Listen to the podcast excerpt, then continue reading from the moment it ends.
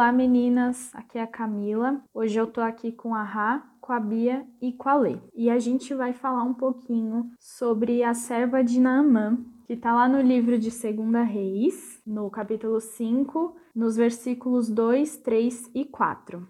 Senhor meu Deus e Pai, nós te louvamos, Senhor, por esse momento. Obrigada, Senhor, porque o Senhor nos permite ser usadas, ó Deus, como instrumentos do Senhor. Que o Senhor abençoe, ó Deus, esse episódio, esse projeto, ó Deus, que nós possamos alcançar muitas vidas, Senhor, através dessa disposição que o Senhor coloca em nosso coração, ó Deus. Em nome de Jesus. Amém. Naamã era comandante do exército da Síria e muito querido pelo rei, pois trouxe muitas vitórias. Porém, ele sofria de uma doença chamada lepra, Naquela época, os sírios invadiram Israel e trouxeram cativo uma menina que acabou se tornando serva da esposa de Naamã. Certo dia, essa menina comentou com sua senhora que seria bom que seu esposo fosse visitar o profeta de Samaria, pois ele o curaria.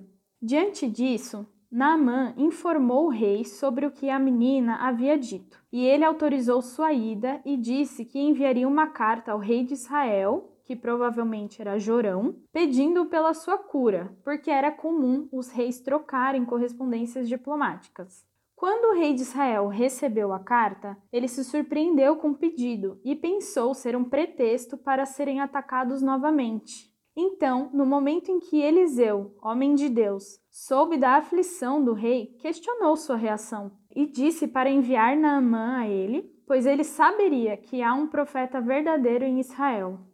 Ao chegar na porta da casa de Eliseu, Naamã foi avisado que deveria lavar-se no Rio Jordão sete vezes para ser curado e sua pele restaurada dessa doença. Por fim, apesar de Naamã ter se indignado com Eliseu por não o receber e ele mesmo curar, ouviu seus oficiais e fez exatamente o que o homem de Deus lhe ordenou, e assim foi restaurado e curado. Quando chegou para agradecer Eliseu, reconheceu que não há outro Deus senão o de Israel e que nunca mais adoraria qualquer outro Deus senão o Senhor. Apesar de Naamã ser protagonista, a breve participação da serva nessa passagem bíblica foi o determinante para que ela se cumprisse. E por essa razão, eu trago duas coisas que chamaram a atenção na atitude dela. Em primeiro lugar, ela estava em uma situação completamente desfavorável, mas apesar disso, escolheu ser bondosa e compartilhar sua fé, ao invés de guardar para si o que veio a transformar a família com quem vivia. Em momentos adversos, temos tendência a sermos bondosas com aqueles que nos colocaram nessas circunstâncias ou fazemos o contrário? E em segundo lugar, será que quando falamos para alguém sobre o que cremos, temos a mesma fé e convicção dessa garota, que foi mais do que suficiente para que até mesmo o rei da Síria acreditasse que Naamã poderia ser curado em Israel. Chama atenção para mim essas mesmas coisas, é um confronto para mim, porque é, ela tinha tudo para se ressentir deles e não compartilhar a forma como ele haveria de ser curado, porque ela era serva cativa deles. Então veja, mesmo nessa situação, ela foi levada cativa. Então muitas das pessoas que eram levadas cativas eram da nobreza. Então ela passou de um status para outro. E ela poderia se ressentir disso. E em vez disso, ela abraçou o novo status dela, fazendo o melhor que ela podia. Inclusive, é, proclamando cura na vida dele, falando como ele haveria de ser curado, que em Israel havia um profeta. E de fato, a palavra dela foi tão firme, talvez tão surpreendente também, que persuadiu o chefe do exército e rei, o rei da Síria, se dispôs a isso. Que convicção, né? E que disposição de espírito para aceitar o que a vida nos traz e agir da melhor forma, né? Ela fez limonada, né?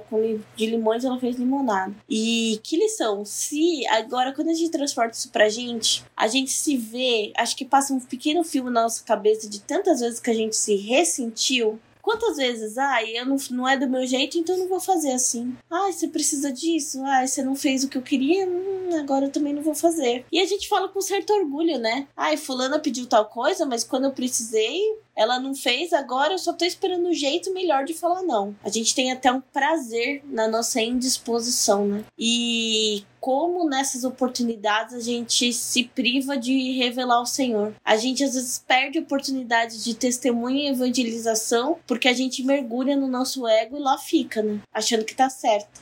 E a disposição dela fez um capitão do exército que reconheceu Deus de Israel como Deus. Esse é o nosso objetivo na vida. A gente, a gente se distrai com tantas coisas, a gente se distrai muito fácil. O nosso objetivo é reconhecer Deus como Deus e levar outras pessoas a isso. Só no meio do caminho, às vezes a gente. Eu tinha um professor que falava que a gente se perde na floresta tentando nomear as árvores. A floresta é o nosso caminho. E ela pode ser muito bonita, mas a gente se perde nela, nomeando as árvores, fazendo delas minhas, fazendo daquilo o destino. Coitado de nós, né? Que lição preciosa para minha vida. Porque eu, eu tenho agora pensado em situações passadas e potencialmente presentes que eu posso mudar a minha disposição de espírito.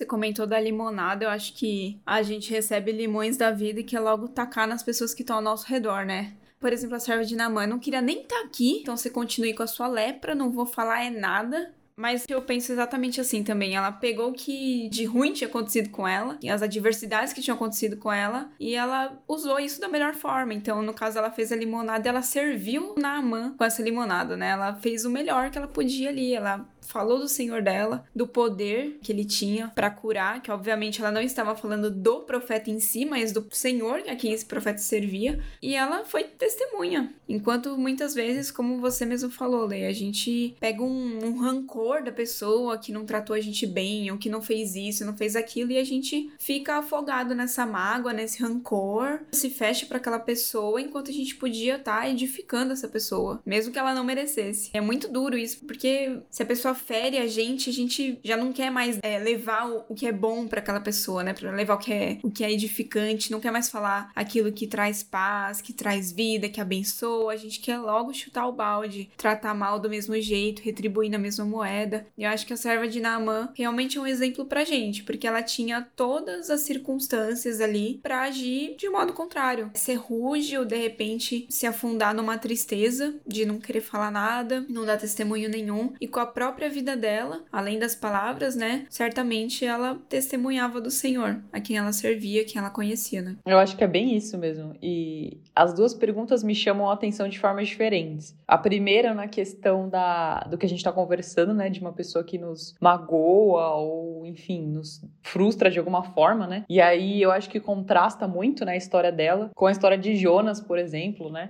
Muitas vezes a gente age como Jonas e não como ela, né? A gente tá lá, a gente vê aquilo que a pessoa faz e às vezes nem é com a gente, muitas vezes é com pessoas que a gente ama ou pessoas que atacam a nossa fé, esse tipo de coisa, né? E a gente não quer que a pessoa tenha o perdão que vá redimir a alma dela. Não, às vezes parece até que a gente quer que a pessoa vá pro inferno mesmo, entendeu? E o que é completamente absurdo, né? Mas eu, eu acho que muitas vezes as nossas ações elas refletem nesse sentido de verdade.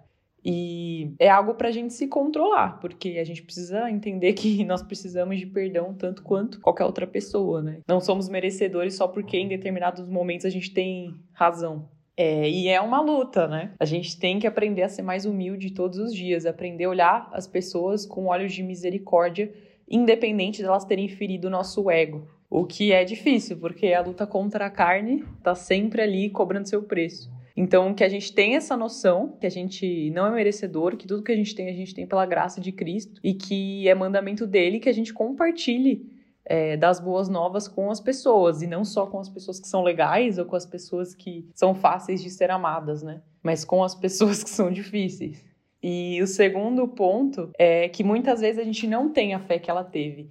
Então imagina que ela estava falando é, de Deus, estava falando do profeta, para uma família totalmente fora. Eles eram sírios e eles eram inimigos de Israel naquele momento, inclusive. Então ela ela tá falando para pessoas que, se a gente for pensar pela lógica, são pessoas totalmente contrárias e a chance de elas entenderem e se converterem, se a gente for pensar em termos humanos, era muito baixa. Eu acho que muitas vezes a gente não tem essa fé de entender que a conversão é algo espiritual, é algo sobrenatural mesmo. A gente acha que é a gente chegar na pessoa, falar uma dúzia de frases assim, citar um versículo, aí a pessoa, nossa, realmente isso faz todo sentido na minha vida, se converte vida que segue, sabe? Não, a gente tem que entender que é um milagre o que acontece ali, que é algo sobrenatural conduzido pelo Espírito Santo e não pela gente, apesar da gente poder ser instrumento, né? Ter essa, essa graça. Mas a questão é que a gente age como se a gente pudesse escolher. Então, ah, eu vou falar para aquela pessoa porque ela tem a vida assim ou assado e eu não falo para aquela porque aquela pessoa não tem jeito. Aquela pessoa não escuta ou aquela pessoa, ah, sei lá, qualquer coisa que a gente possa colocar aqui. E a gente tenta fazer esse filtro que não tem base em nada, a não ser a nossa própria comodidade. E pela minha própria experiência, pessoas que eu jamais imaginaria que se converteriam, se converteram, e aquelas pessoas que, muitas pessoas que sempre estiveram no limiar, acabaram de fato largando a fé. Então, como a gente não tem é, absolutamente visão nenhuma sobre isso, e a gente acha que tem, porque é só Cristo que sabe dessas coisas, né? É interessante, né, que Naamã não teria comparecido para falar com o rei, o rei não teria acreditado e ele não teria ido até um país estrangeiro correndo riscos se não fosse pela fé dessa serva. E foi o seu pequeno testemunho, a convicção de que Naaman seria curado, que levou à conversão dele. Então não levou só a cura física dele, mas a, a, principal, que é a espiritual. Ele teve crença no Deus de Israel, no Deus dessa serva. E é bacana, né? Porque me chamou a atenção que ela falou com a, a senhora dela do nada. Ninguém perguntou nada para ela. Ela poderia ficar na dela tranquilamente, vivendo a vida dela, mas ela pensou: meu, lá na minha terra tem um profeta que faz tantos milagres. Poxa, ele poderia curar a vida, né, do, do meu senhor. Então ela disse, ela testemunhou. E eu achei isso muito legal, assim, porque as circunstâncias dela, né, era, meu, ela tava como, como serva. Mas mesmo assim, ela teve é, essa bondade, né, de, de informar essa família que ele poderia ser curado. Quando a gente está falando da nossa fé para alguém que não crê na mesma coisa que nós, às vezes parece que a gente titubia, né? Ai, mas espera, se eu, eu tenho que tomar muito cuidado com as palavras que eu vou usar, eu, eu tenho que selecionar bem o que eu vou falar, porque, ai, eu posso ferir essa pessoa, eu posso magoar ela se eu falar que ela tá pecando. E a gente parece que fica meio com o pé para trás, assim. E ela não, né? Ela simplesmente. É meu, ela poderia ter sido, inclusive, castigada por ter falado algo daquele tipo pelos seus senhores ali. Porque ela falou algo que era, né, da fé dela, poderia não ter sido recebido da maneira que foi recebida, mas ela teve tranquilidade em falar aquilo. Tão nova com uma fé tão grande.